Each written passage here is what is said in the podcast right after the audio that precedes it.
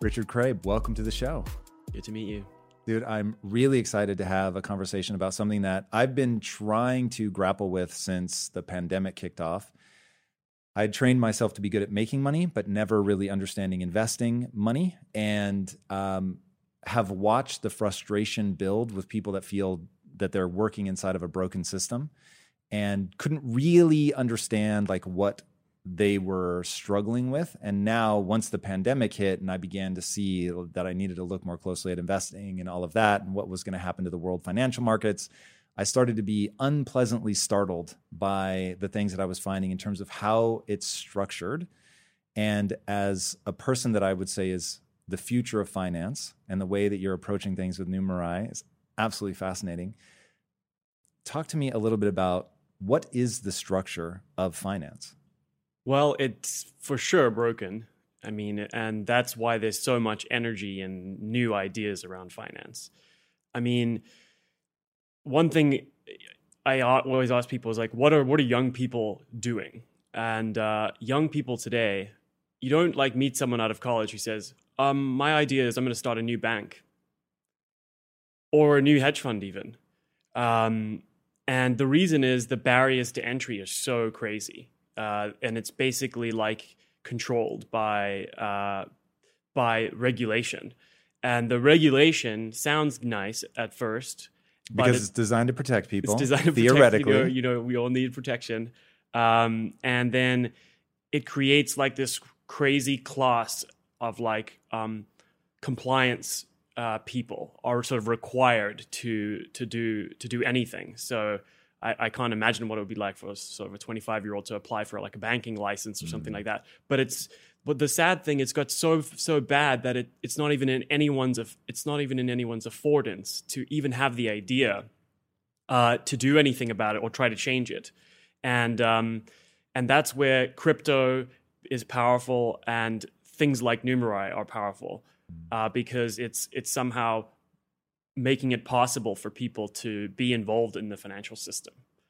So I have this thesis that I'm working on. I'll be very interested to hear what you think. So I hear this idea that basically there's all this tension happening between the generations. And the reason that the tension is happening is because the old guard is refusing to pass the baton to the new guard, but that doesn't strike me as the way that human nature works. And I think that people cling to power for every conceivable second. You have to pry it out of their cold, dead fingers. And I think that historically, what happened was youth and vigor, like so much of the economy was generated around being able to um, have a higher degree of stamina, do physically demanding jobs. And therefore, the next generation was just able to beat the old generation on that. And now, as we go into an information technology economy, what you see happening is it's easy to get ahead of people because you understand the game better. And you can either do political moves or you can just be more knowledgeable. And so that allows you to hold on to power longer. And so that creates all this friction uh, between the generations. And now, what we're seeing is what I call fuck the man energy.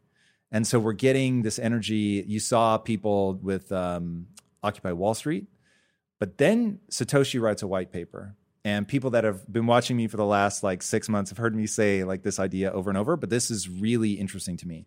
So Satoshi writes this white paper and creates digital value out of thin air. And people buy into this and it creates this decentralized, democratized way to go about money. And it's now starting to spill over into other areas. But help me understand one, is it just regulation? Is that the only problem that makes this fuck the man energy so strong? And what is it about decentralization that seems to be the cure to whatever the ill is? Yeah, it does seem like the a lot of the energy in crypto kind of couldn't maybe wouldn't be there if there were if it just were incredibly easy to do normal business. Um, so if it was ex- if it was extremely common for young people to start new banks or um, or just people to IPO companies, uh, even that's like kind of weirdly rare. Um, if all that was a little bit more p- possible, then it would be hard to imagine the world of crypto developing with so much energy. So I do think it's definitely related to to regulation.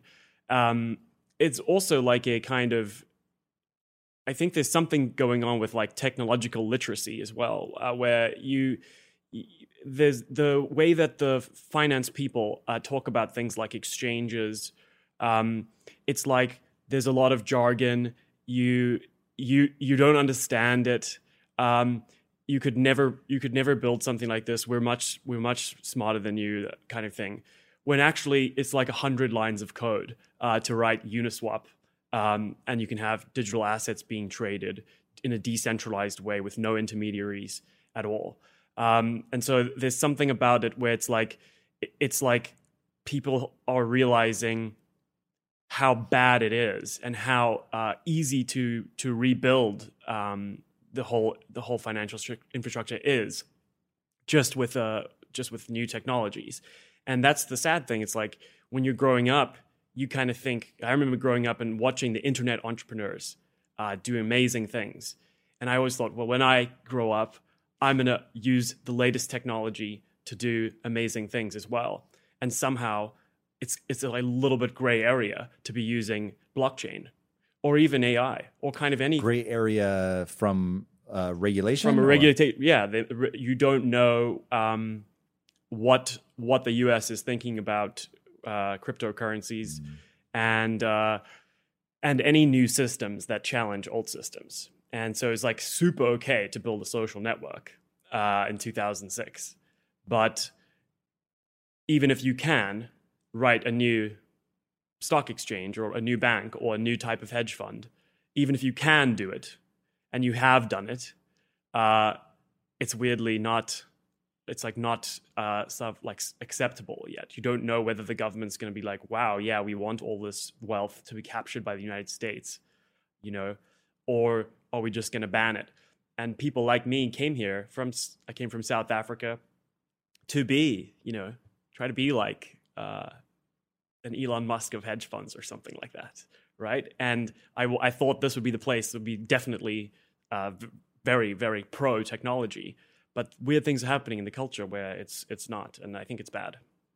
Yeah, uh, tell me more about that because so I never expected to do a single interview where the words um, culture war were put together. Like, just did not think that that would be something I would ever get involved in not the the thing I want to focus on. Like I'm about the individual. How do you empower an individual person regardless of where they were born, color, creed, nationality, nothing. To me, none of that shit should matter. It's like, can you add value to the world? And if you can, you should be richly rewarded. And now I find myself where the ideas seem self-defeating to the very people that are promulgating a lot of the ideas. So what do you see as going wrong? As somebody who could look at America one way when you were younger, and now that you're in the thick of it, think, ooh, maybe some of these ideas aren't as useful as people are hoping. What is broken in the parsing of that data? It's something like a, a, a desire for like a static society.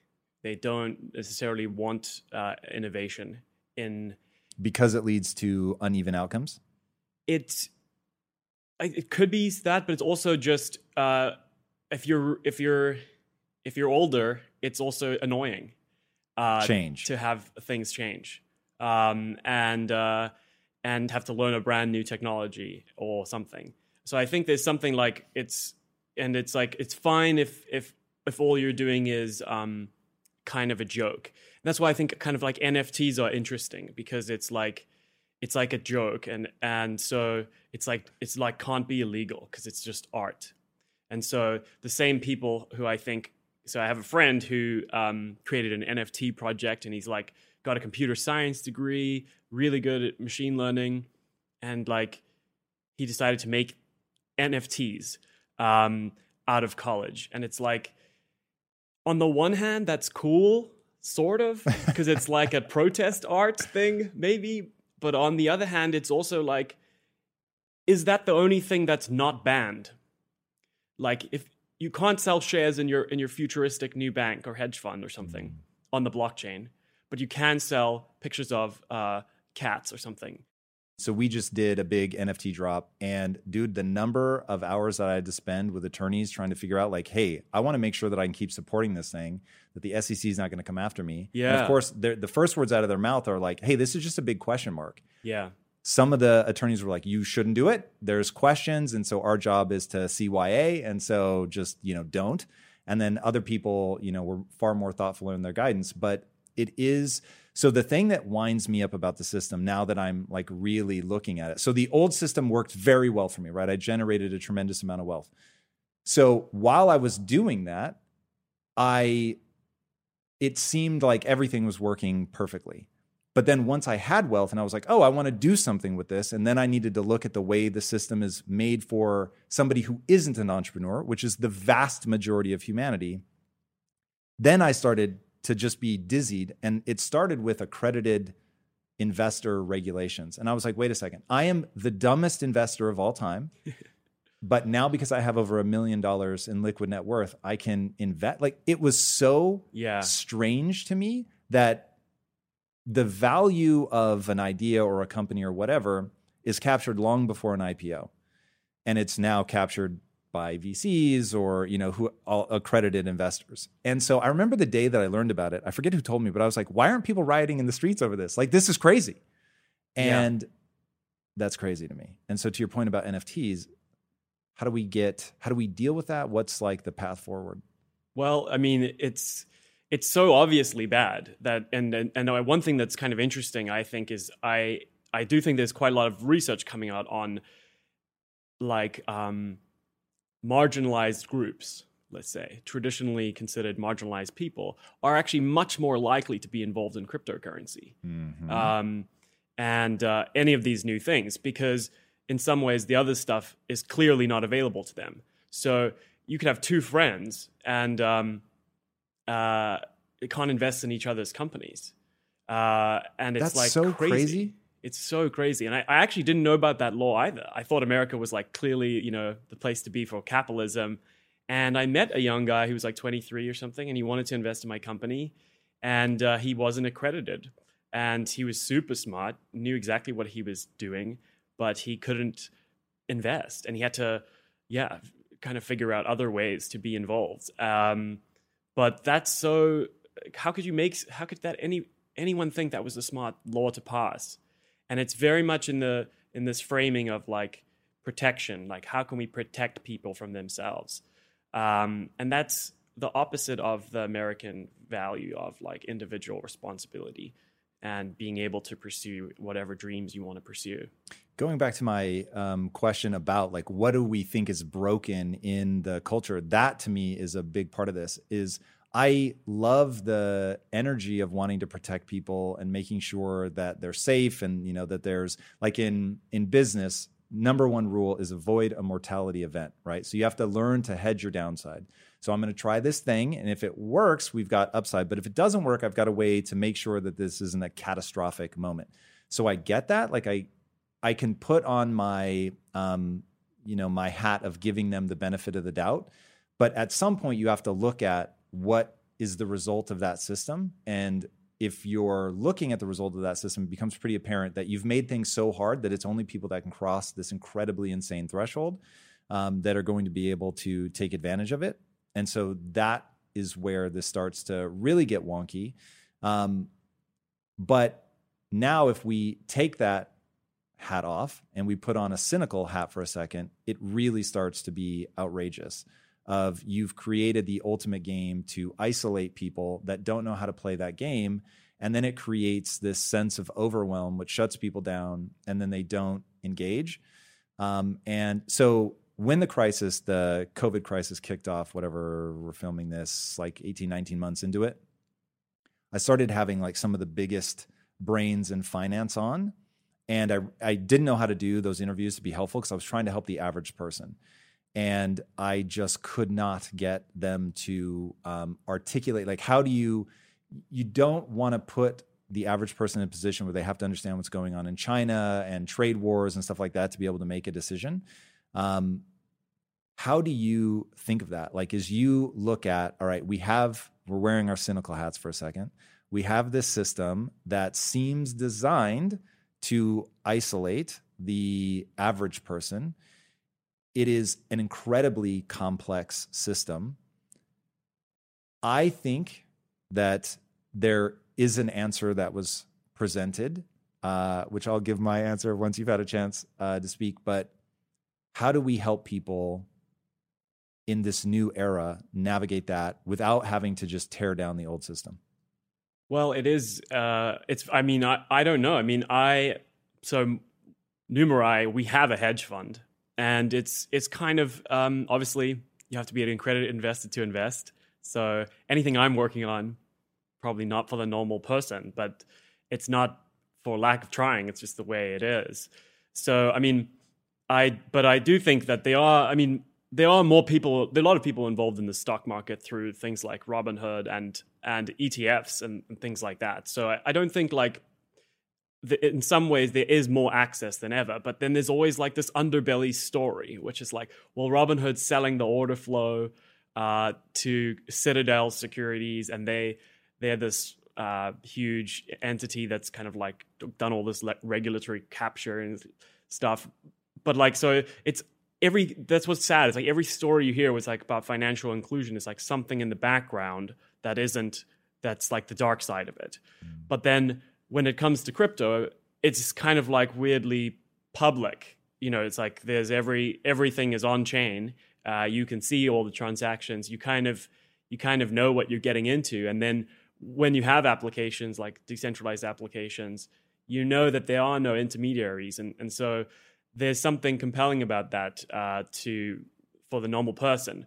However, it's sad that many of those things can't be what are considered securities. So you can't say, I'm going to make a company and my company is going to be on the blockchain and we're going to turn, we're going to make a thousand shares and sell the shares to people to fund the business. Uh, that is like completely illegal.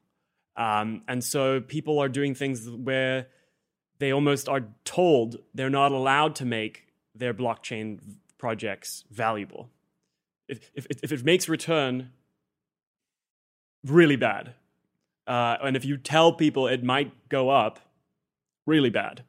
Uh, and that seems strange that you're kind of pushing this energy into more and more um, things that aren't securities. Uh, like it would be better if um, some of these things could uh, be more valuable or could have an open uh, they could, they could do what they wanted to do. Um, so it's a uh, it's very hard. I would say it's very hard for for people to to navigate, um, and I don't really have any personal financial advice for people. That's very wise, since I'm sure that would get you in trouble. But it's another think, regulation. Yeah, right. I think you actually, though, have your finger on the answer. It's interesting to me that you're doing it within the sort of traditional hedge fund world, but here is the my core thesis. This I'm building literally impact theory is built on one idea, and that idea is if you want to scale in today's age, the fastest way to do it is to crowd validate. So I came onto this idea, which probably was self-evident to people long before me, but it took me a minute um, because we're a studio, so we're trying to tell stories. And in any creative endeavor, you can expect a one in twenty hit ratio. And so as I'm thinking through that, I'm like, okay, we have to then start with the most inexpensive way to bring these ideas to the public. And then in the inexpensive version, you want to get the crowd to vote with their attention essentially on what do they like, what do they not like. And as they validate that, then I spend more money. So the our value chain starts with what we'll call fan fiction. So it's just prose, right? Somebody's writing a story and people are either responding to it or not. It's often called light novels because it's not like, you know, Nabokov where, you know, it's like some really deep shit. It's fun stories. It's done serialized. So, you know, maybe you do a few pages a week or whatever, and people just tune in and every week they know they're going to get something. And so, okay, cool. If that's popping off, then you move it to a comic book. Then, if the comic book pops off, then maybe you do short animation. If the short animation pops off, then you pitch it to Hollywood and you do like the full blown thing. And so you've got this trail of value where you can point back and say, hey, Netflix, the reason you should get this is look how many people read the weekly thing. We've already got, you know, 100,000 people that read that every week. The comic book has a million people in it a week. Our, our animated shorts, you know, have done hundreds of millions of views. So this is something that you know people are going to be interested to check out. Now, you're going to have to explain to people exactly what Numerai does but the fact that you're essentially, and I don't know that you would use the word crowd validate, but you're using this intelligence of the crowd to create a totally new paradigm for approaching the market. And I think you've tapped into something that is universal. It will work everywhere. You just happen to be using it for finance. Exactly. I think you're, you're right. The, that thesis is going to be completely right. The, this idea that you could make kind of communities and then those communities could have huge uh, impact uh, over the long run because they get bigger and bigger and bigger. Like think about the Ethereum community or something like that. Um, and and Numerai is trying to do that. So basically, the trad finance. Uh, What's trad finance? Traditional. Got it. Got it. Got it. Is uh, it's like you have a lot of th- thousands of, of really bright people going into Wall Street, and you have thousands of sort of associated paper pushing kind of like imaginary bullshit jobs that uh, that you know we all know about. It's kind of a whole fake system, um, but you would think it would be it would be worth it if if they were good at their job. Um, but it's like more like 80% of fund managers actually underperform the market, Oof. don't beat their How benchmark, getting and they money? charge huge fees. And they just they just keep getting money because it's a, often an agency problem. So a big pension fund will say, "Oh yeah, you guys have a have a bunch of our money," and the pension fund gets to go to drinks with them, and uh, and then they slowly what lose money over time and, and, and the, but they keep entertaining the guests. This is kind of thing. And the pension the people who are in the pension fund don't even know where them, their money is so they don't have any agency to uh, stop that problem. But um, anyway numerai was uh, the idea was could we make a completely new kind of hedge fund where uh, anyone could contribute ideas to the hedge fund uh, signals to the hedge fund. And the hedge fund would combine them all together and trade a really smart uh, model that had a lot more alpha than a traditional fund. Um, so people are basically giving you here's what I think is going to predict the success of a given stock. So yes, um, but it's a little bit more. Uh, it's very quantitative. So every model that is submitted on Numerai is a machine learning model. And so it's not really for everybody. It's not like you got to tell us your favorite stocks or something like that. It's much more um, complicated. So we give out a huge data set of thousands of features and decades of financial data. And all the data is completely obfuscated, meaning no one knows what the data even means. Like if you looked at our data, it's like millions of numbers between zero and one. That's it. And you're supposed to do something with that. And people can't do anything with that data because they can't they don't know what to do. It's, it's too vast. It's too vast and there's too many um, features and they don't even know what the features mean. But a machine learning model can model any data set. A machine learning model uh, can look at patterns in any data right? And so everyone is downloading our data and using machine learning models like neural networks or uh, tree-based models or any any anything they want, and finding patterns in that data that no one else has found before, and submitting signals to us on 5,000 stocks in the world. And again, they don't even know what stocks they're predicting on. It's kind of complicated, but it works. Um, and they're predicting on 5,000 global stocks and giving Numerai a deep uh, edge over anything else that's been done before because we have by far the most models. Uh, if you take a big hedge fund like a Renaissance or Bridgewater or Two Sigma, the number of people who are actually modeling data because they have a lot of compliance people and all those kind of things, it's like maybe a few hundred. And Numerai already has uh, like about 4,000 models uh, that uh, every week are submitted uh, to power our hedge fund. Yeah, so this to me is incredibly interesting.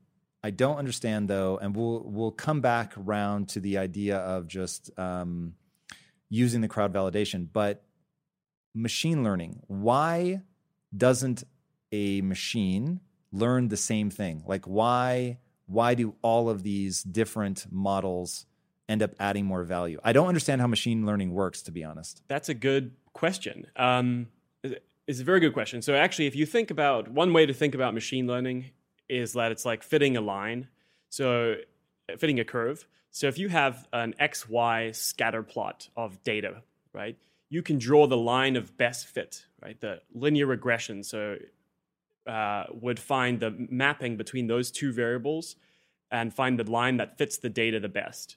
So for for a linear model uh, like that, there is um, there's always a right answer. So given any scatter plot, if you computed the line of best fit and I computed the line of best fit, we would get the same answer. Hmm. And Numerai, what we're doing is there's not just an x and a y coordinate system. There's the there's about ten thousand dimensions uh, of the data, and uh, and uh, and you can um, anyone can model the data. So they can use any type of model. And so some many what a neural network is is a it's a nonlinear model. So it can combine those features in all kinds of ways. And so the more features we give out and the longer the data sets, um, the more types of models could be discovered. And so actually many of our users are finding things that are that are really strange and might never be um, found by a, another hedge fund. But by having thousands of those unusual, uncorrelated models, you can create a very, very high Sharpe ratio, which is like v- very high um, return per unit of standard deviation uh, in your returns. So that I can see if I'm I can understand machine learning at a really basic level. I'll give you the example that I I saw a video of and fell in love with it and just think this is so extraordinary. And I use it as an example of learning from your mistakes. But now I want to actually understand under the hood what's going on. So there's a game called Breakthrough, and it's like an old Atari game. And you've got a paddle and a little ball, and then you've got these bricks at the top. And the idea is to break all the bricks as quickly as you can, basically. And when the machine starts playing, the little paddle is just wiggling like mad. It clearly the machine doesn't even know what it's supposed to do. So I don't know if they told it get a high score. And so it's like, okay, like I know I can move paddle. And so it moves paddle randomly. The paddle finally ends up accidentally colliding with the ball. The ball then breaks something. Now the machine's like, oh, motherfucker, I see how this goes. And then now it tries to hit the ball. And then it hits the ball and it starts getting points. Then one time it breaks through all the way on one side and now the ball starts bouncing automatically at the top and, and automatically killing everything at the top, and the paddle doesn't have to do anything. So then the machine starts to optimize for how quickly can I break through one of the sides and get the ball to do this auto bounce thing at the top and break all the things. And so, what is the person doing to explain to the machine? Like, is it giving it an incentive, get a high score? Is it telling it wiggle the paddle? Like, what does it do so that then the machine can actually learn? Great question, and that's a great example of machine learning. So, uh, what's happening there is there are features, right? Uh, what do I mean by features? Just like at any given state, there's stuff to know about the system. Uh, and so you know where the paddle is, and you know uh, where the ball is, maybe, and based on the pixels in the screen, those can generate a bunch of features. And then you're basically fitting a model to those features. Um, and learning from experience. Are you teaching the machine that there is a good state and a bad state or a better state and a worse state? In that particular game, I think they did give it the score and they just said optimize the score.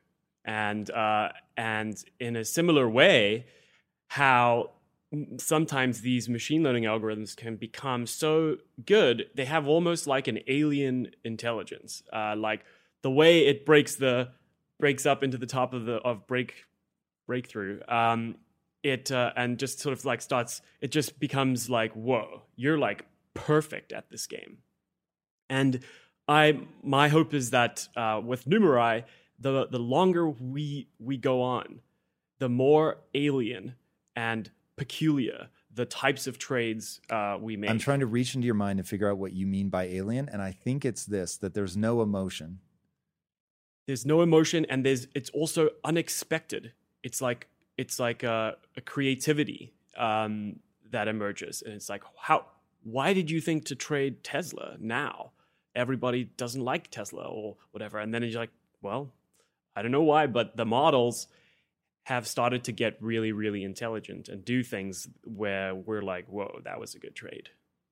In today's highly unpredictable and rapidly changing world, the smartest move you can make from a financial standpoint is to actually understand how money works and how markets move.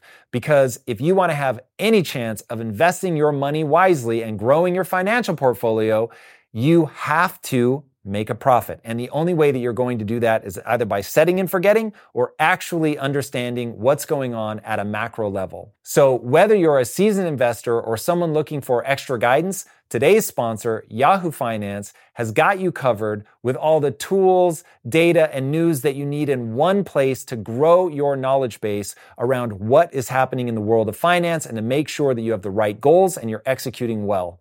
Yahoo Finance makes it easy to consolidate your accounts so you can effectively and efficiently manage your entire portfolio.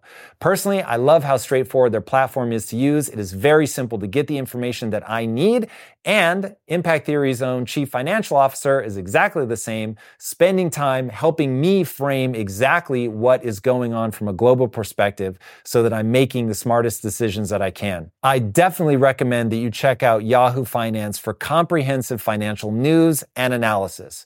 Visit the incredible brand that so many great investors use at yahoofinance.com. It's the number one financial destination. yahoofinance.com. Once again, guys, head there now, yahoofinance.com.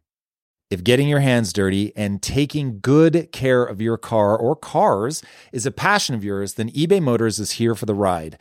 Because I'm sure you remember when you first saw the potential in that beauty. And then through some elbow grease, fresh installs, and a whole lot of love, you transformed 100,000 miles and a body full of rust into a drive that's all your own. With over 122 million parts for your number one ride or die, you can make sure your ride stays running smoothly with eBay Motors. Brake kits, LED headlights, exhaust kits, turbochargers, bumpers, whatever your baby needs, eBay Motors has it. And with eBay guaranteed fit, it's guaranteed to fit your ride the first time, every time, or your money back. Plus, at these prices, you're burning rubber, not cash. Keep your ride or die alive at ebaymotors.com. Eligible items only, exclusions apply. This is so interesting. So I'm going to keep pushing on this. Um, all right. So you're giving, you're telling the machine to look for states. I'm guessing if we're Numerai, well, you're going to tell me that you don't know. I'm going to, I'm going to say things out loud. I get that there are going to be flaws in this. Uh, if I'm trying to come up with a Numerai signal, so I'm saying here's the thing that I think will accurately predict what trade to make when, um, that I have to tell the machine that's parsing that historical data, I have to tell it that there are certain things to value over other things. One of those, I'm guessing, is return on investment. yeah, exactly. Okay. That's your first guess that you might want to tell it to choose to make a return. So the, the target variable, the thing you're optimizing for, is return. And where this becomes alien is that I think, ooh, actually don't optimize for a return, optimize for this, and it happens to give me a bigger return. Yes. In fact, we don't optimize for return. Uh, it's much more complicated. And you, because on, when the stock market, you're not just trying to choose one stock and put all your money in it and hope it goes up. You're trying to build portfolios. And in fact, with Numerai's fund, we don't really mind where the stocks go as long as the portfolio. Meaning, I don't care well. if they go up or down. Yeah. Most people don't know what a hedge fund is. That's true. Even so, I'm going to give you a definition of hedge fund, and you're going to tell me how off I am.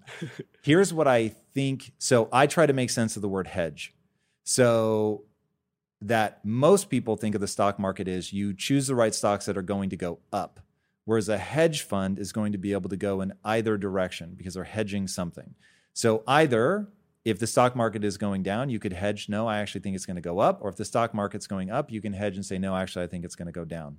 How close am I? That's correct. And yeah, most uh, a a market neutral hedge fund is kind of the purest version of a hedge fund where every long position, every stock that's bought, there's also a corresponding short position.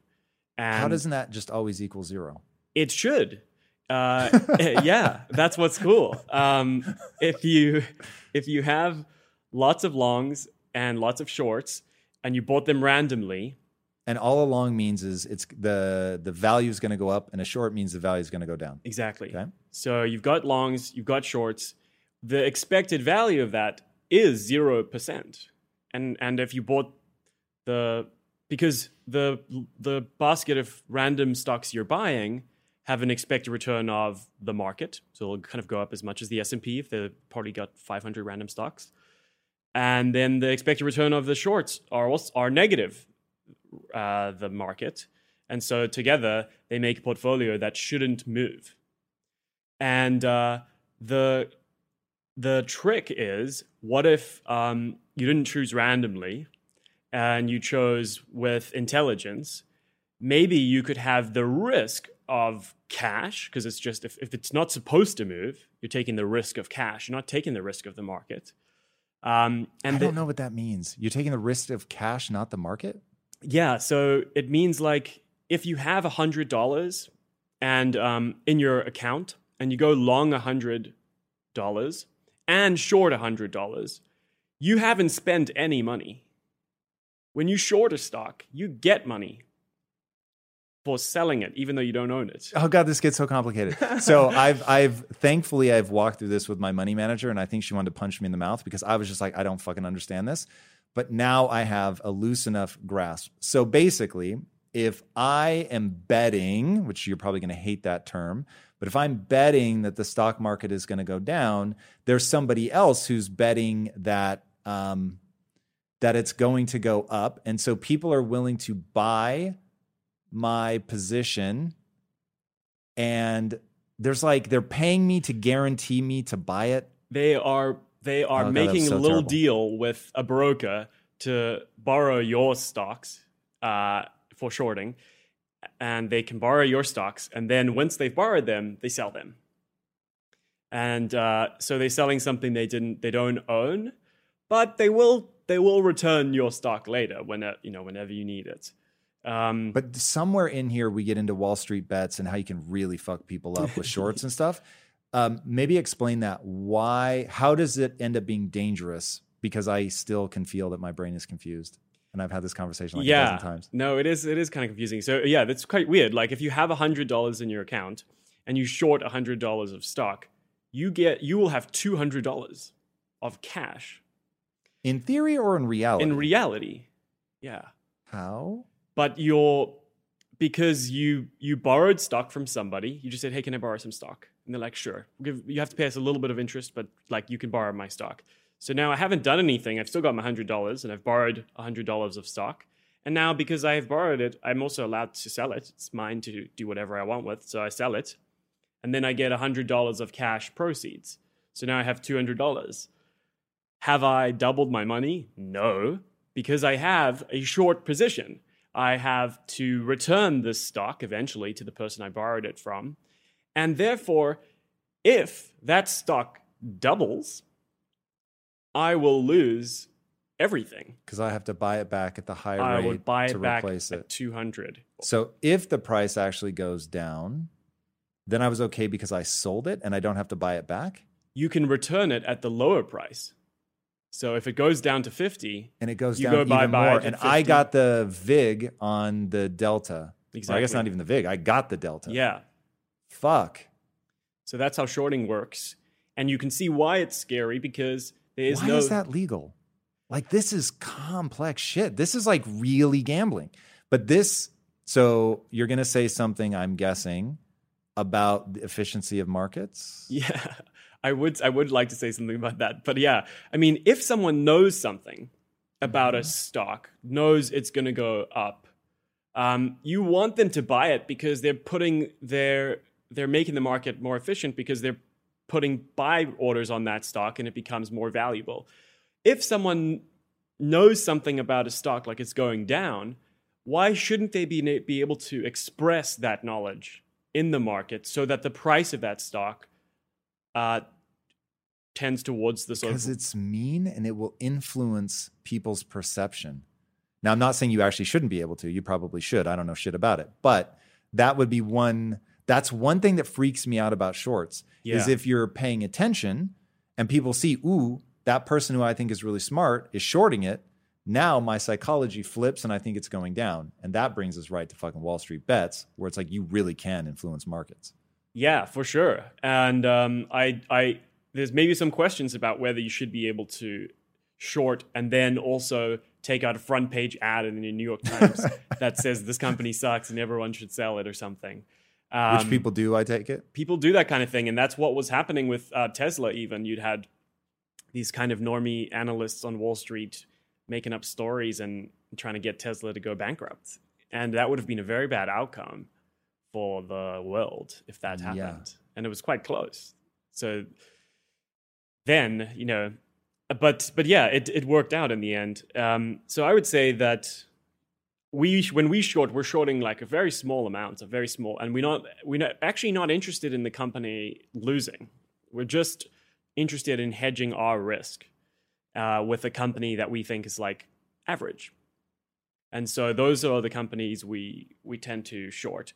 And I do think there's a big questions about this sort of activist shorting, where they're like, this company's a fraud, it's going bankrupt, and uh, they get huge positions. But in to some in to, to, you know thanks to markets, they've been killed already. So the GameStop people killed killed those types of shorters. In fact, they shut down their firms.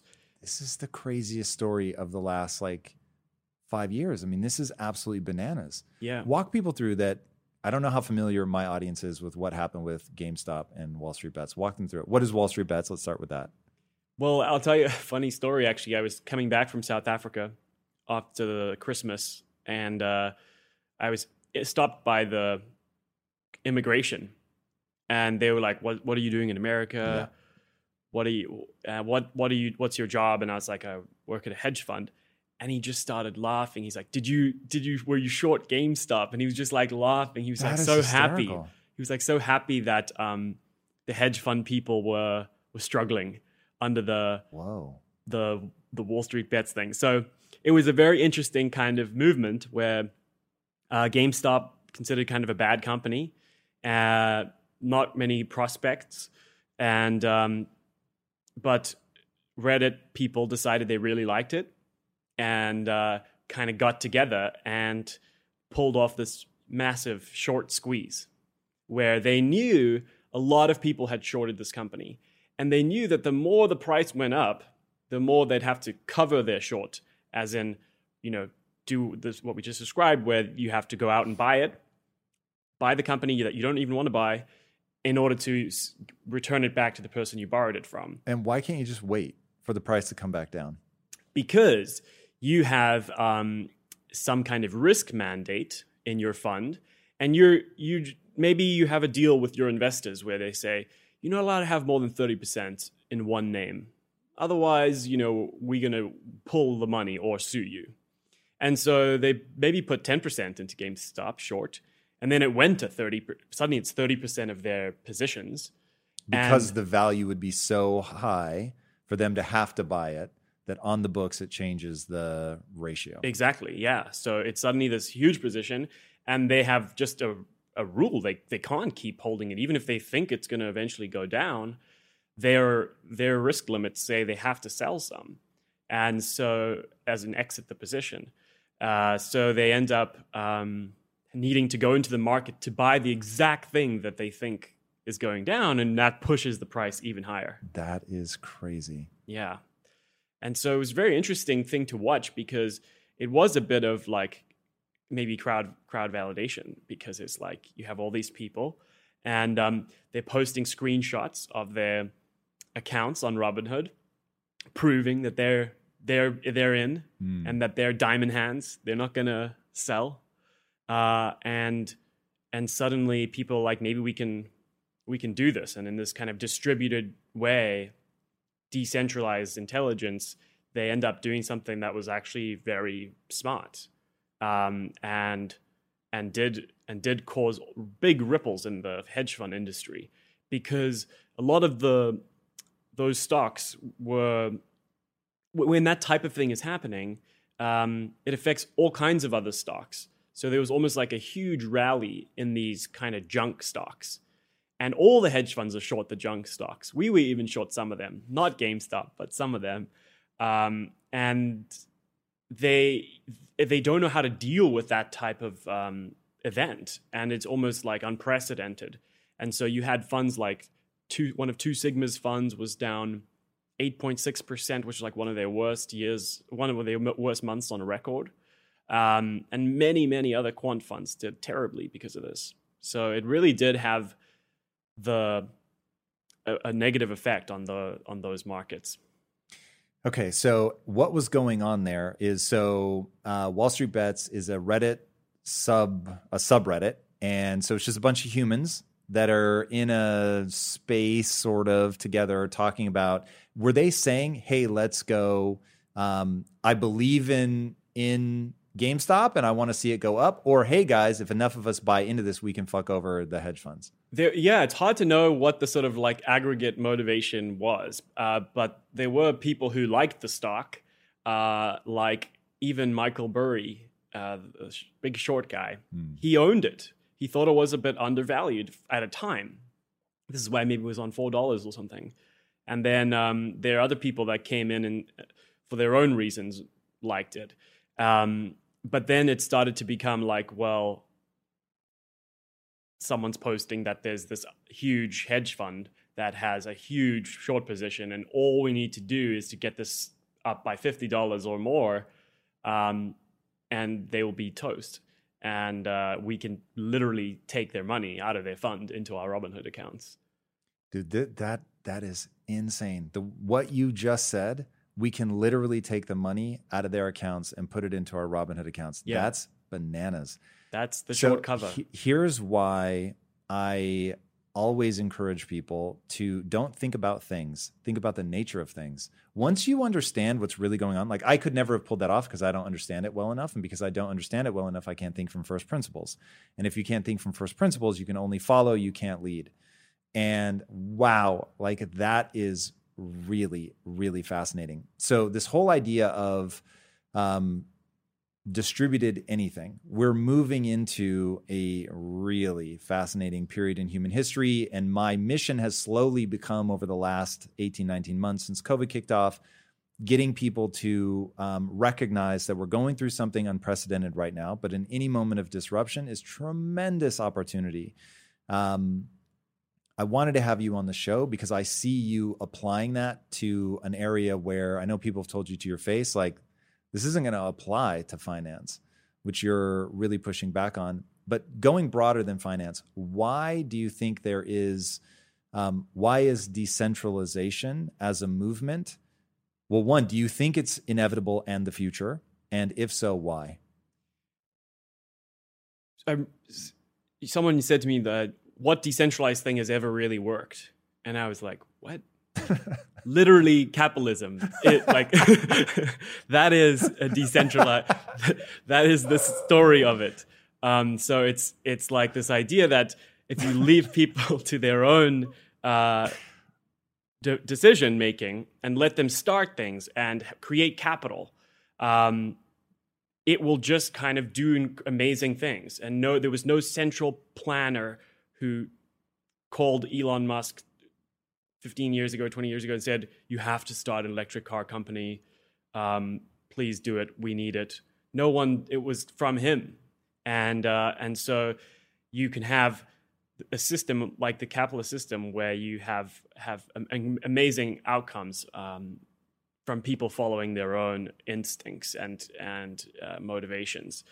And, um, and so, but decentralization now means a lot like cryptos related stuff. And it's like, why is that decentralized? Um, well, no one's in charge. There's no one who can stop you from building uh, a small set of instructions on on the blockchain and have that become a very valuable piece of uh, financial infrastructure. Uh, and that's so um, empowering for people. Uh, and, and, and, and to make it even more intense, uh, why crypto is a kind of hyper capitalism, even if that thing is doing something wrong, uh, like it's a little bit scammy or a little bit scary, there's no one who can stop it. And so in the in the in the capitalist market in the United States, if a company is doing something wrong, they can just be shut down. Uh, but in crypto, it's it's a more uh, it's more free, uh, but it's also more dangerous for that reason. But the the benefits um, so far seem to be outweighing the, the bad things. I mean, the the good things in crypto uh, are are very good. Um, what are the good things in crypto? Well, I mean, some of the things like say Uniswap is a really interesting exchange, and it's suddenly got it's a decentralized exchange, has no intermediaries. You don't need to sign up to it. You don't need to um, KYC yourself. You don't need to do anything. You can just trade, and uh, it's got some some days it has more volume than Coinbase, and it was started like I don't know, eighteen months ago or something. Mm. Um, so there's that type of thing that it, and it's it's also got no one working there in some way. So there's some coders who work at a company that sort of support the protocol, but the protocol's out there and it can't be it can't be taken down ever, ever. Uh, so it's kind of cool.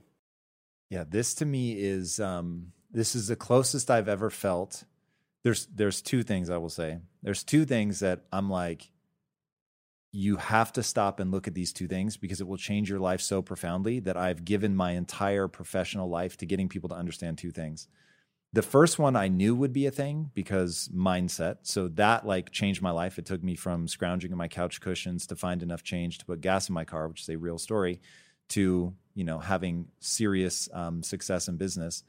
And so I was like, "Whoa, this is teachable. It's repeatable. Other people can do this."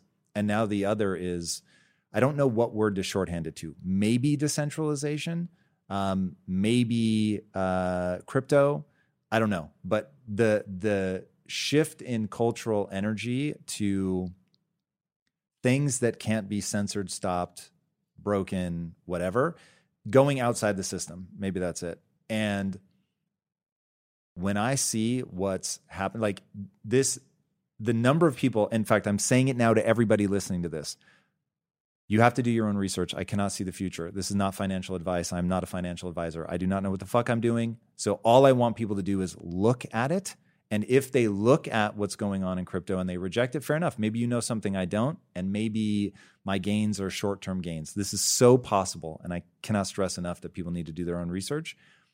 But now, having said all of that, what I want people, the reason I want people to do their own research is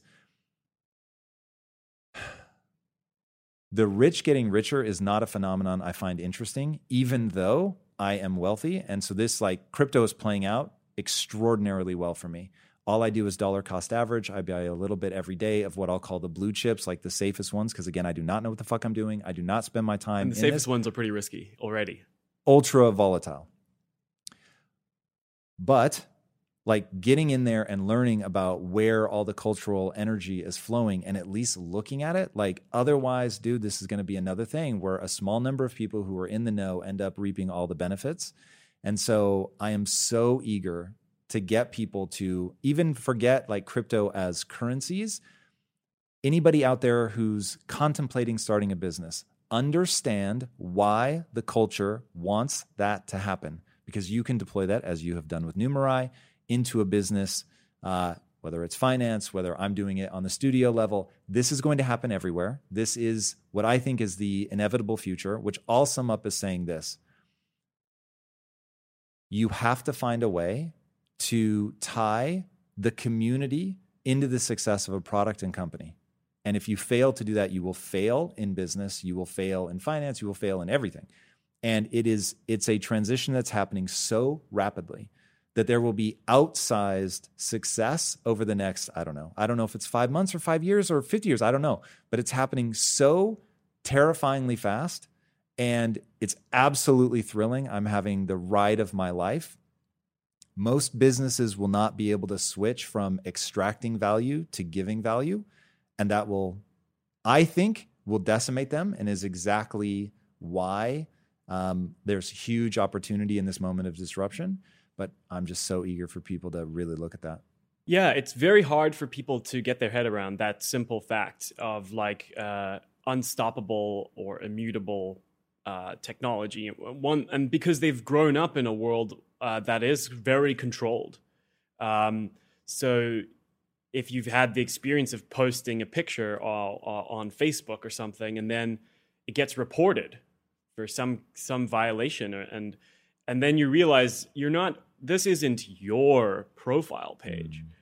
This is like, and it, and even they could change the design of the page. They could change what what content is shown to your friends. You could be sort of shadow banned. Um, and so if you think like that, you you don't have any kind of relationship with any of the Web two things that you've w- been involved with, like Facebook or Twitter or something. You are um, you're not in any position of real ownership, and and that is what crypto changes, and and, uh, the, and that's very very powerful difference. Um, if you upload, and that's maybe what you're seeing with NFTs. If you if you can if if you can upload an image to your your Facebook profile and everybody can see that image, um, that's extremely extremely low value compared to if you can own that image or a token that represents that image. One is worth nothing, and some are worth sixty million dollars on the blockchain. And so the difference between owning something forever and being this kind of like um, sort of like slave to a system is a very different uh, mindset. And uh, people, it's like my one of my friends said, Fred Ehrsam, he's a co-founder of Coinbase. I, we went on a hike a long time ago, and like 2013 or 14 or something, 15, and he was just like, I think people want to like own their stuff. And I was like, what is this guy talking about? uh, he's like, I think people want to own their stuff, and I've always remembered that because that's exactly what it is. You you don't. It doesn't feel like we own things anymore. Like even if you own a house, it's like somehow vulnerable to some government change uh, of of the way Dude, they. Yeah, it's crazy. Like I'm I'm in my 40s. I shouldn't feel this way, but I do. It feels weird. Yeah, you feel like you don't own. Yeah, like yeah. it feels like uh, there's just a lot of like meddling, a lot of, and maybe it's just restriction. I don't know, but it there is something really intoxicating about this idea of actually owning your shit. Yeah, and I've become way more enamored with virtual goods, which I would not have believed if you'd told me this a year ago. I would have said, no, no, no, I'll always like I dig it. I get virtual stuff. I've always understood that. That's just made sense to me. But I would have thought that I would always value the physical more. And somewhere in the last 12 months, that changed. Yeah, that's an incredible thing to change. Um, to feel like your relationship with your physical world is somehow fragile, but then the your relationship with the digital world is is actually fixed and permanent and doesn't need police. Um, and so that's a very powerful thing to to be aware of. And I do think you're right that over the next few years, people that don't get that quite right on are going to be in a bad place. And I think even the the big owners of the big monopolies like Facebook or Google or Twitter or any of those things, they they are they're totally aware at this point of this of this huge sea change, mm. um, and they've built out a lot of uh, relationships with the deep state you know, basically they've they've joined the the they follow the party lines, but they are also run by in some cases entrepreneurs who maybe don't want to play that way forever. And if the internet can be is going to be free, which seems like a, th- a thing that will c- continue in the United States, hopefully, then all this crypto stuff is part of it. It's not like we can really have a free internet and not have uh, crypto either the whole internet's free um, and kind of unregulated, or it's not, and and it's it's a very different game if if the U.S. starts saying, well, no, you can't use this application. And what do you think will happen? I am very curious to see. I think it's going to be very intense the next couple of um, years. I'm kind of worried about like some of my friends in crypto um, because there's a lot of good intentions and a lot of good um, good actors in this space, especially in the United States. Like the people here are nice. They're trying to make nice things. They they're really wealthy. They don't they're not uh, worried about making money they really do want to make something special, something new. And if the good actors get targeted, then it's like a particularly sad state. Like if you like Brian Armstrong, uh, founder of Coinbase, he uh, he had this situation where like he's like been fighting. Well, he's been uh, talking with the SEC about these issues for so long, and they've put so much thought into their regulatory policy, mm. and um, but they they keep getting kind of kind of uh, treated badly, I think, by regulators, even though they're so clearly good actors. If you strive to perform your best in life, bringing your energy and abilities into everything you do, then it only makes sense that you would want to be out on the road with that same power, agility, and performance that everyone expects from you. And there's no better option than the most desirable, advanced, and dynamically capable SUV yet, the third generation Range Rover Sport. You guys know I love staying on the cutting edge with technology, and the Range Rover Sport's cabin features advanced technologies such as active noise cancellation, and cabin air purification, a must, offering you and your family and friends new levels of comfort and refinement while traveling. The Range Rover Sport provides an instinctive drive with engaging on road dynamics and redefines sporting luxury for the power, agility, and performance you demand in every area of your life. Explore the Range Rover Sport at LandRoverUSA.com. That's LandRoverUSA.com. Yeah, this will be, it'll be really interesting. I'm worried about what happens if the US tries to clamp down on it. There's so much cultural energy pouring into it. And look, it, you used a great word earlier that crypto is it there's a sense of danger to it. So I just had an experience this morning that was absolutely hilarious. So because there was a period of my life an un uh, a, a an extended period of my life in my 20s where every dollar counted in my life. And so I developed this real frustration when banks acted like my money was their money. Yeah. And now that it's on a grander scale, I still have that sort of rage inducing mechanism. And just today, I was trying to wire a non inconsequential amount of money. But first of all, they trapped it. And so they stopped it.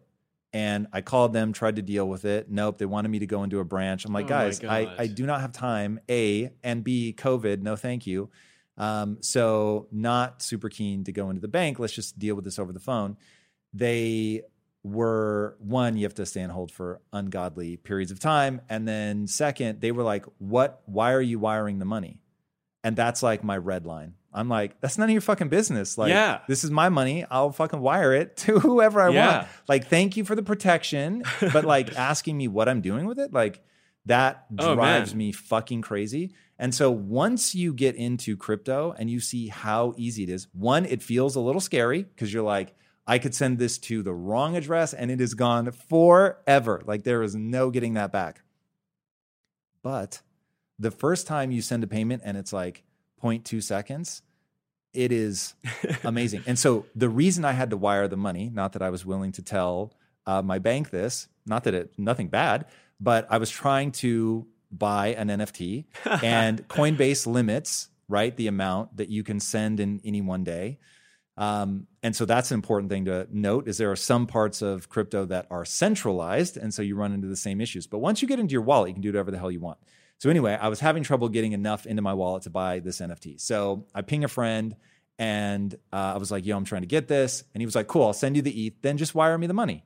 And so the hilarity of it took him 0.2 seconds to get me the ETH, and it's taken me like four days and like battling with my bank to Oh, get him the money. I was like, oh my god, this is so obnoxious. Well, it's funny you say this. Like I, I just had this kind of experience. So, for some reason, just because I made a, a uh, I, I sold some crypto that I had, not um, one that I bought a long time ago from a uh, like a friend's project, and uh, sent some to my bank account.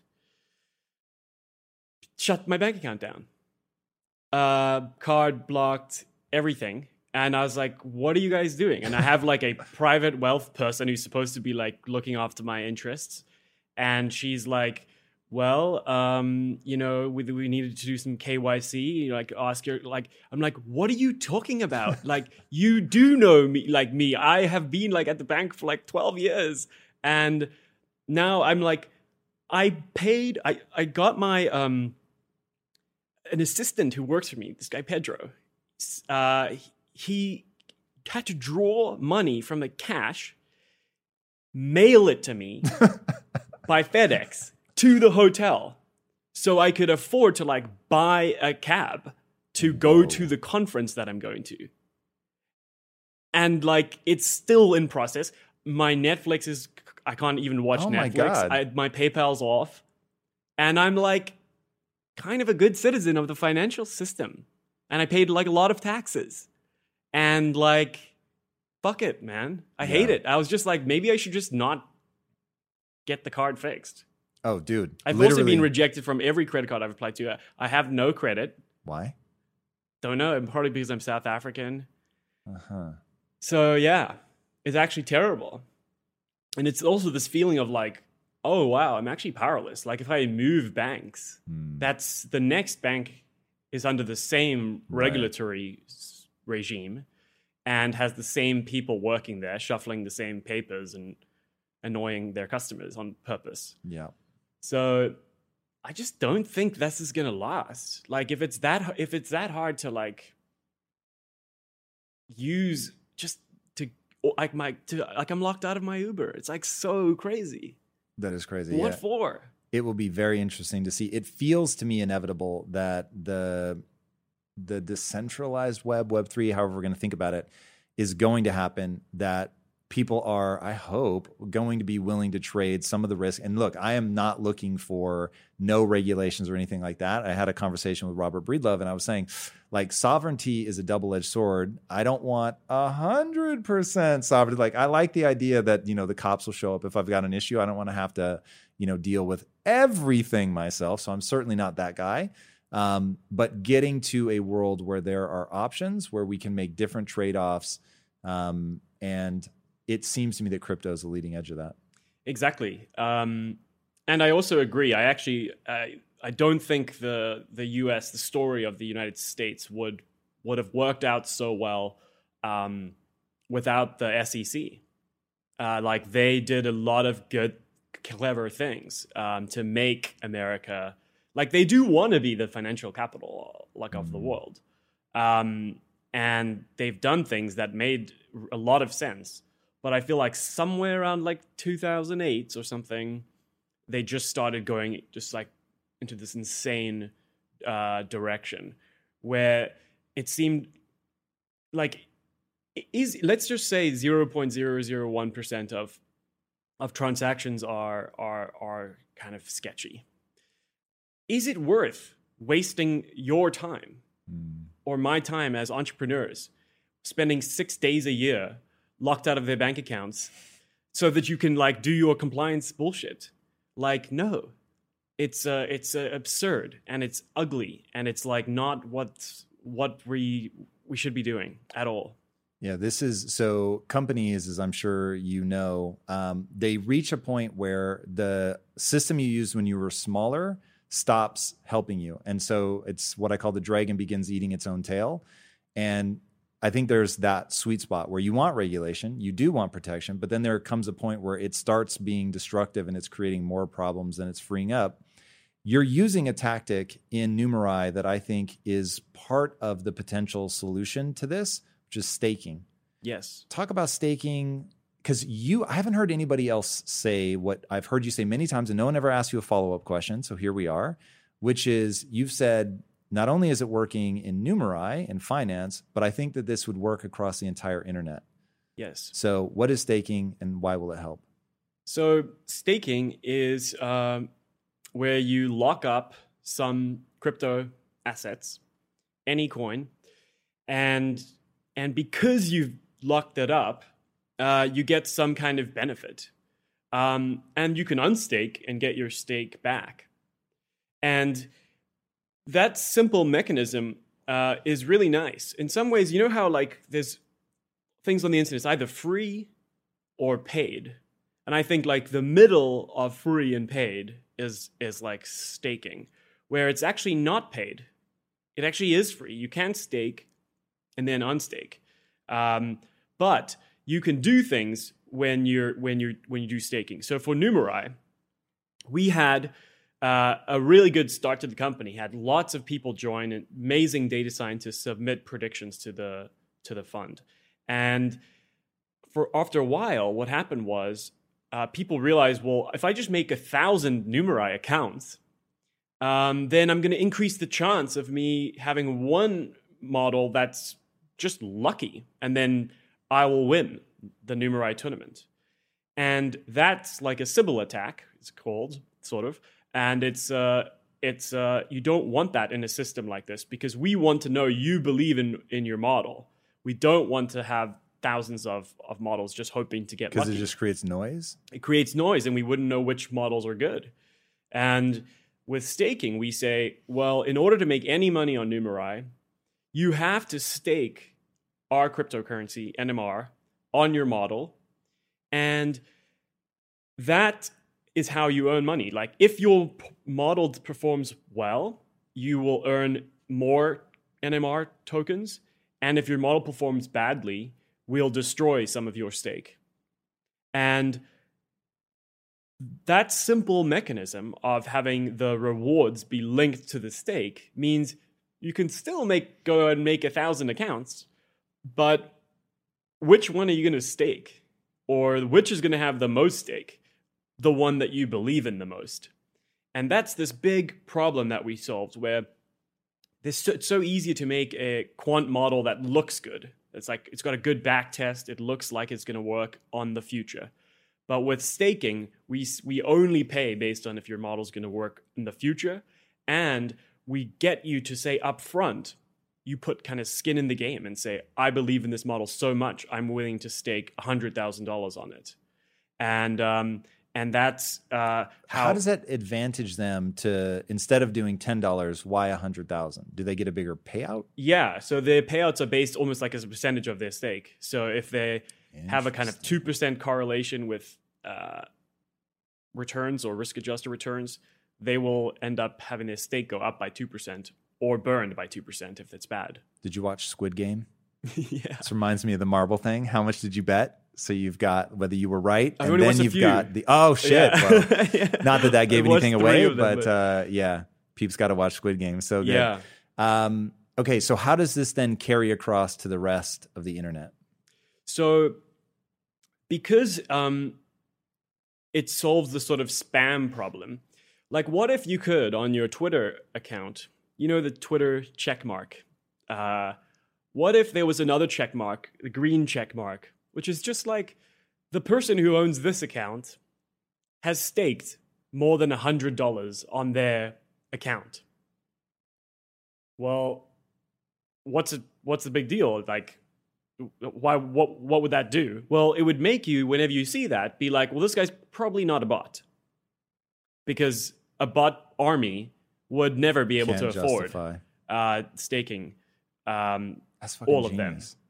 And then you could um, you know and if you ever want to unstake people would be able to see that on the blockchain and then you maybe lose your check mark or something. So that simple thing it's not like twitter's now charging you to have an account Mm-hmm. or charging you for it's actually not to do with twitter. Just like staking isn't actually to do with numerai. Staking is happening on the blockchain. And so when people stake it's like a blockchain transaction. And um, and so there's no intermediaries, and we can't steal your stake or anything like that because it's not an agreement with us. It's agreement with Ethereum, kind of. So I think that those mechanisms could and will reach the broad web um, very soon and change the way we, we do things. Do you think that it has implications beyond just sort of validating who you are? It has it for any anything that you want to have stake on. So for Numerai, you actually all of our data scientists are anonymous, but they're doing it to express something else. It's their confidence in their predictions, and um, anything that involves like proving authenticity or proving you're part of the the crowd. I mean, even say the GameStop thing. Imagine you could make a stake on a blockchain that proved that you held GameStop and you weren't going to sell. And anyone could maybe see on the blockchain that if you did sell, that's the type of thing that's going to be able to happen where you could have collective uh, contracts uh, and and be able to do incredible things once you have the proof that you're you're staking a lot. This is really interesting. So I was taking notes on you and like what I wanted to touch on, and I was like, man, I oftentimes my intuition leads my ability to articulate why something feels right. Heard a lot of people talk about staking. I've never staked anything in my life, but obviously being in the crypto space, I hear it a lot hearing you talk about it, I was like, okay, that's a really interesting way to do it. When you're into crowd validation, you need to know that your crowd is validated yes. and that people aren't able to uh, mimic the crowd or be a bot in the crowd or whatever. And so I was like, wow, this is really interesting as I think about, you know, trying to build out a studio and do it in a different way and use all these layers of crowd validation. I was like, ooh, there might be something there with staking. I don't yet know exactly what it is, but I can feel something tickling at the back of my mind that this could be useful. Totally, uh, it's it's so it's so useful to us, and it changed our business. Like there's so many businesses that I think couldn't exist without it, um, and so we don't even know what those are. But I think the idea of a crowdsourced hedge fund. Um, it seems obvious that you should be able to have an internet hedge fund. Like, there's an internet everything. Why isn't there an internet hedge fund? And the reason is you've never been able to get the contributors to that system to be able to put skin in the game. Uh, with and we are doing that with staking. Talk to me a little bit about so this whole idea of being a quant. It's so foreign to me. Um, have you just always been naturally drawn to math? Do you find math incredibly useful? I actually uh, only really got into math in college. I just decided to um, get good at it because I realized there was so much of the world uh, was written like in that language, basically, and um, you don't really get enough knowledge from high school. And uh, but I was also always interested in stocks. My dad like gave me stocks when I was eight years old, and I just followed them and and uh, traded options when I was 15 um, and started. And are options the same as shorts and options bonds? are even more funky than shorts? Good yeah. So what are options? Um, it's where you have an agreement uh, to buy something, uh, a, a right to buy something at a future date at a certain price. Okay. So, so I can say, hey, if this goes down, it's like a limit order. It, it, except it is um, it's a, a, just a right. So there's no obligation to have. It doesn't happen automatically. Yeah. So you and you, I'm paying for that right. Yeah, you're paying a premium, like an option premium. So um, what would the option to buy Google? Imagine the option to buy Google shares at two dollars per share. Yes, please. That option would be like, yeah, I'm definitely going to exercise that option. And so that option would be very, very valuable. Um, but uh, but then there's also put options, which are so that's a call option, and then there are put options that are making money when the stock goes down. So it's like insurance if the stock goes down. That I have somebody who's willing to buy it from me at that price. Exactly. Are they just literally the, right, the, reverse of each other? You have the right to sell the stock at that price. So I can only do a put option if somebody's done a call option at the same amount? No, actually, they're different. Um, but but usually there'll be calls and puts on the same asset. So let's just say, uh, well, I don't know what Google's trading at, but let's just say you had the right to sell Google shares at $100,000 per share. Somebody has to be guaranteeing that on the other side. So yeah, banks and things are kind of underwriting these options. Really? Mm-hmm. Banks. An Yeah. individual person can't do it? Uh, actually, no, uh, because of how risky it is. Uh, it's, it's quite hard to get the the ability to write options. It's easy to buy and sell them, but it's hard to get the right to create them.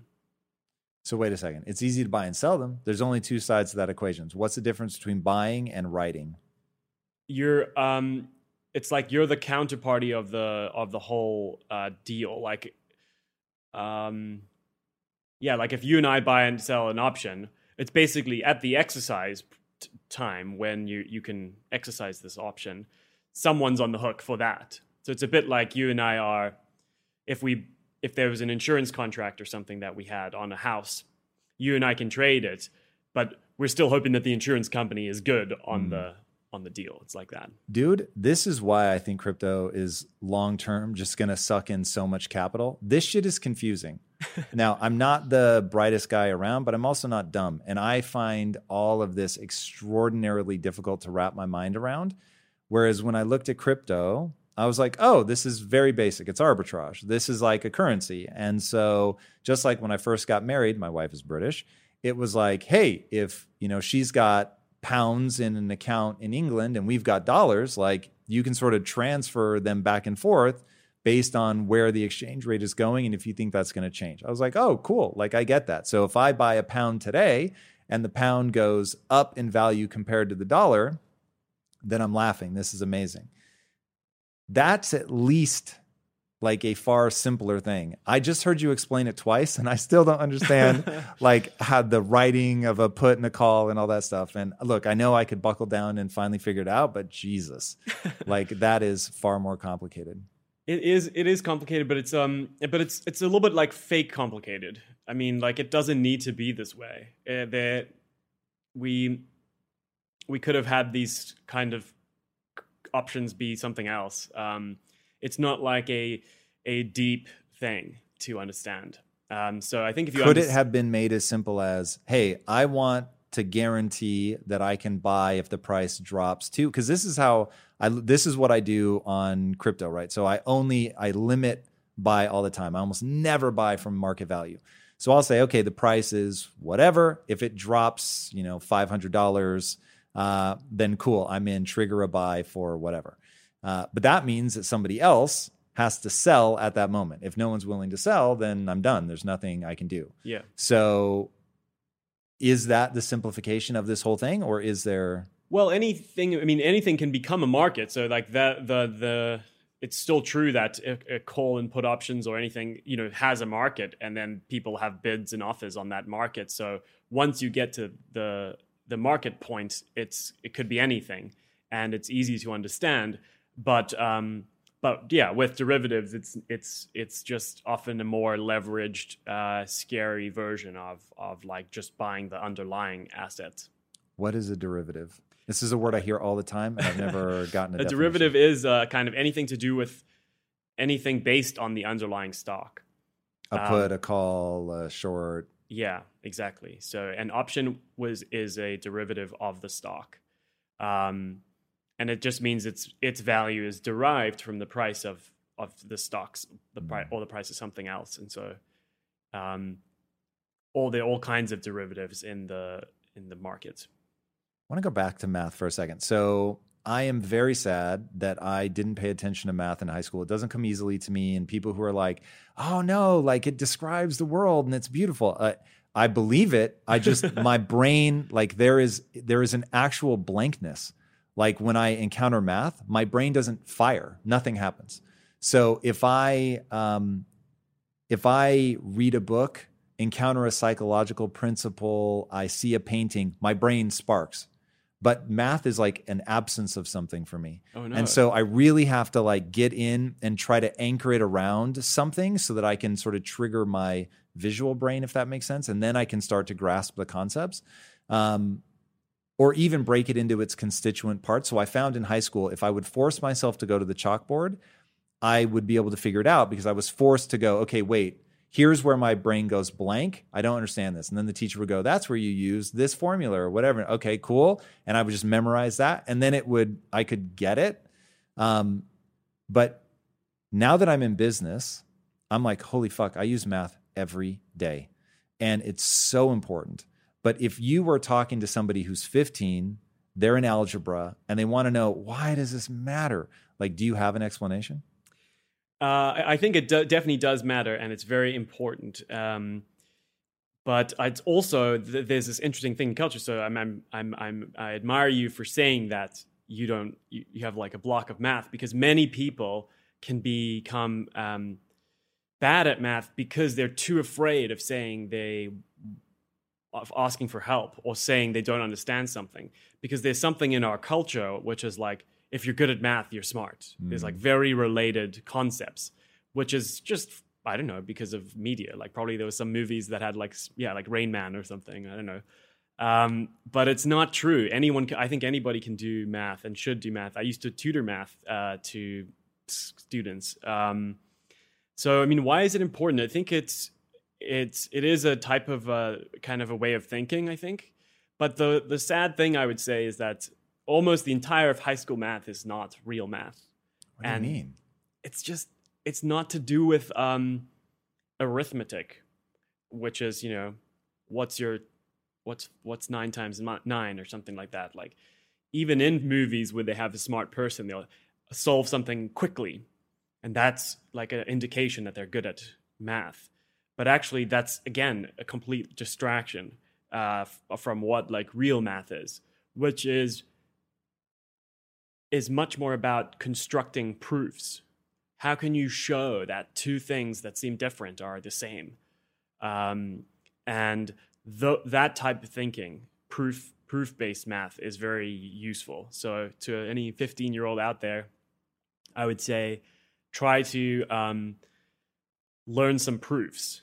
Um, what are I remember these happening, but I cheated in high school, so I did not learn. What is a proof?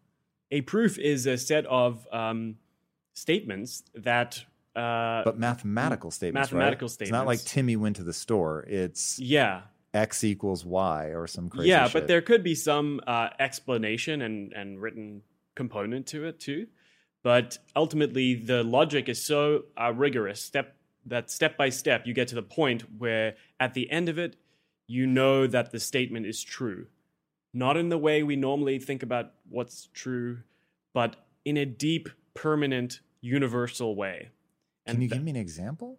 Well, like Pythagoras' theorem, you know, the if you have a right angle triangle and a squared plus b squared equals c squared, I think that's it.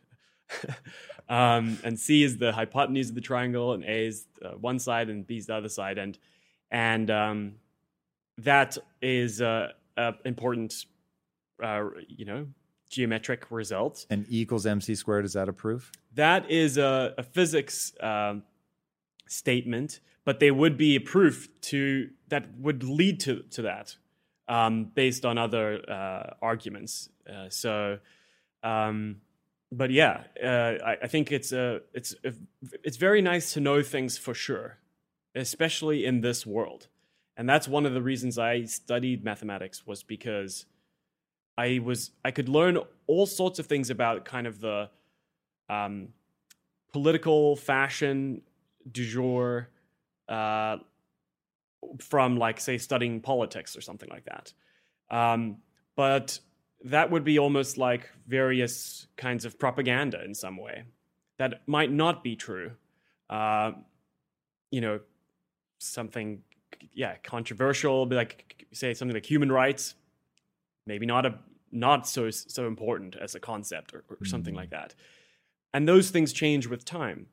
Whereas with mathematics, you are learning things that are going to be true in a deep and permanent and universal way. And so th- that's really nice, especially when you're trying to navigate the world, that you can know you can know a few things and they, they, they can be true in a, in a, in a deep way. And um, thinking back to uh, crypto, like there's some encryption proofs that show that why can't I just take the money out of your Ethereum address and put it into my address? Why? What is the thing stopping me from doing that? and it's mathematics. It's a it's the way that that the encryption works. So um, it's nice to know a few things that, like that for sure, because a lot of people can be very confused um, when they put things in the same bucket. Uh, if you've heard of a website being hacked, why couldn't Bitcoin be hacked? And the, the, the two very different types of uh, systems, and you wouldn't know the difference between them without thinking through the the math of it. And I don't. Is there an easy way to explain? Well, the the main thing is yeah, the, with Bitcoin, it's just like it's on so many different um, servers, and they are following this protocol, and uh, there there's certain security guarantees that you get when you have a system that's distributed like that. Mm-hmm.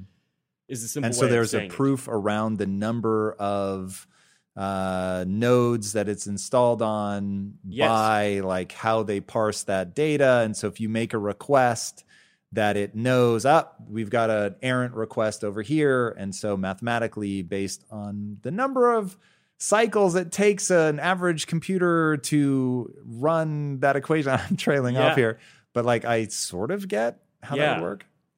Um, eh, well, that's the type of thing I think that is uh, that is worth at least knowing at least knowing the, the, the nature of things can be can be different. And uh, hearing that some some bank had their website hacked would not surprise me but hearing that bitcoin was hacked it it, it wouldn't even make sense.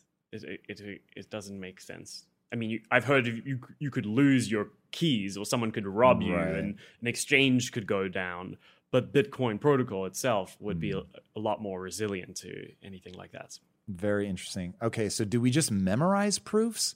Or is there a way to discover them? Yeah, people discover them. That's what real mathematicians do.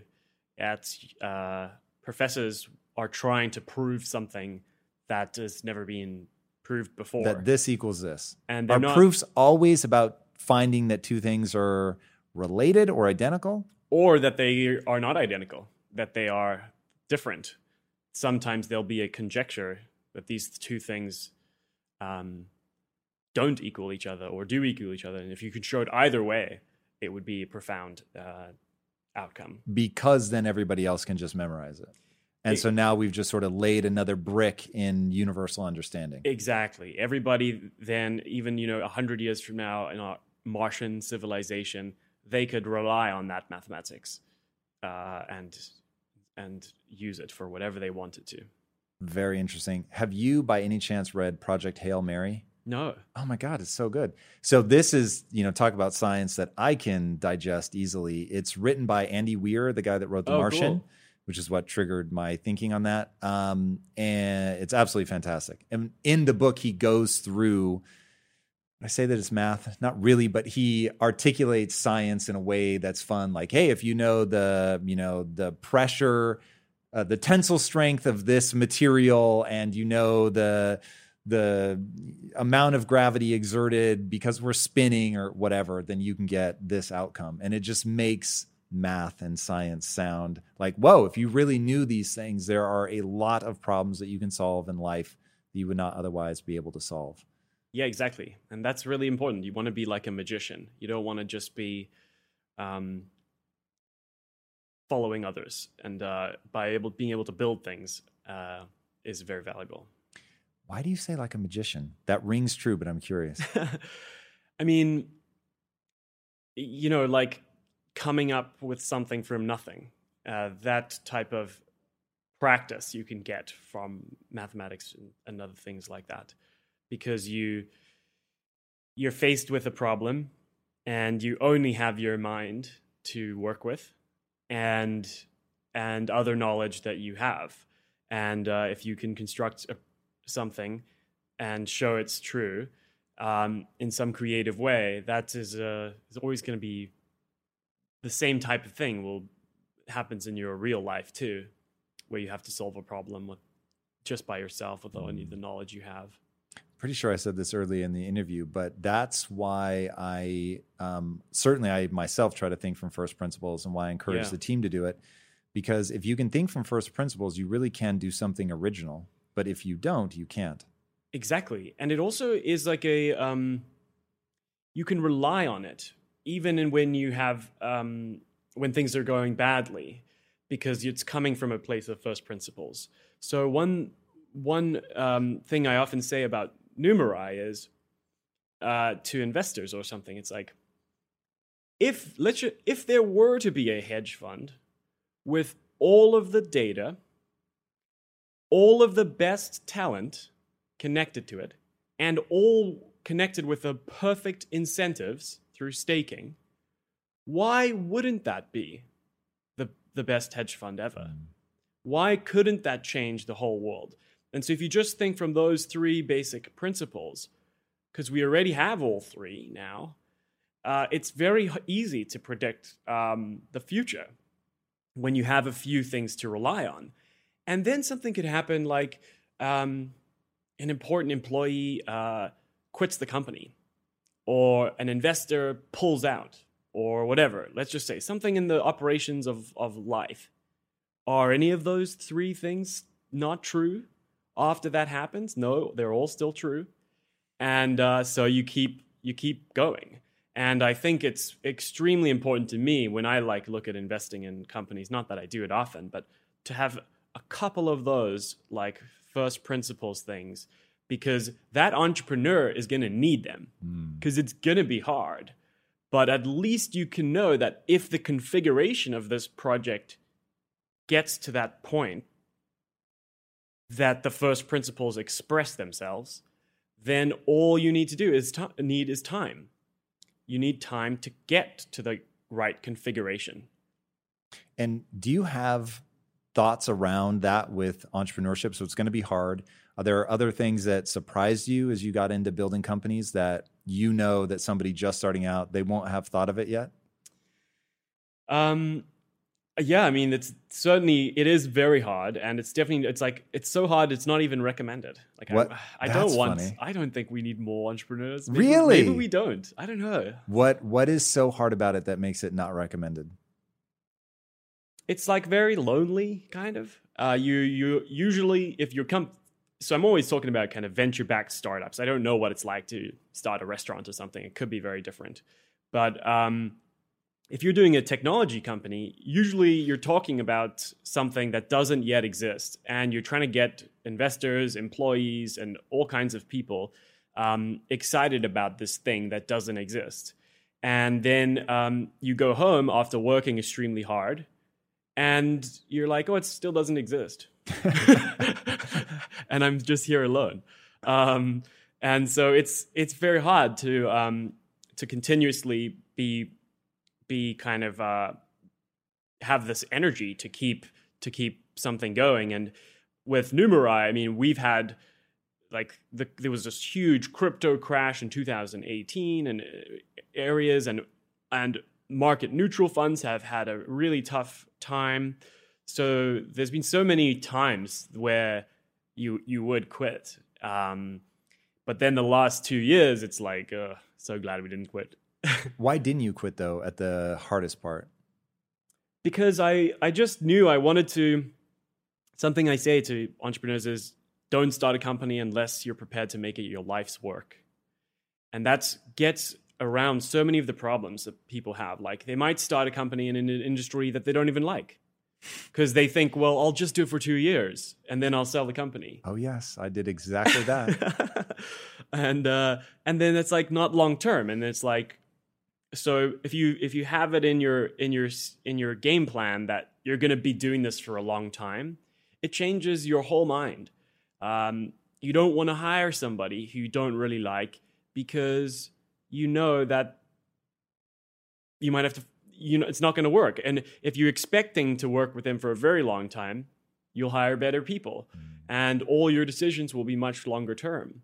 Um, we've had so many things where uh, there's so many opportunities to follow some some new fashion or something.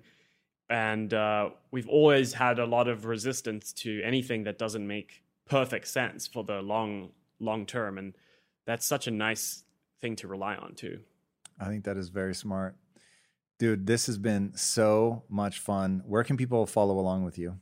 So you can go to um, Numerai is our website if you want to join as a data scientist. Uh, you can go to numerai.fund if you want to learn about our hedge fund. And you can follow me on Twitter, Richard Craib, There or at. Numerai. Nice and easy, man. Thank you so much for coming on. And guys, dude, I had so much fun researching him. I, as you know, I think there's something really happening in the world right now. And the way that he looks at it is incredibly, incredibly interesting and useful, mostly done through the lens of, of finance. But highly encourage you guys to check them out. And speaking of things that I highly encourage, if you haven't already, be sure to subscribe. And until next time, my friends, be legendary. Take care. Peace.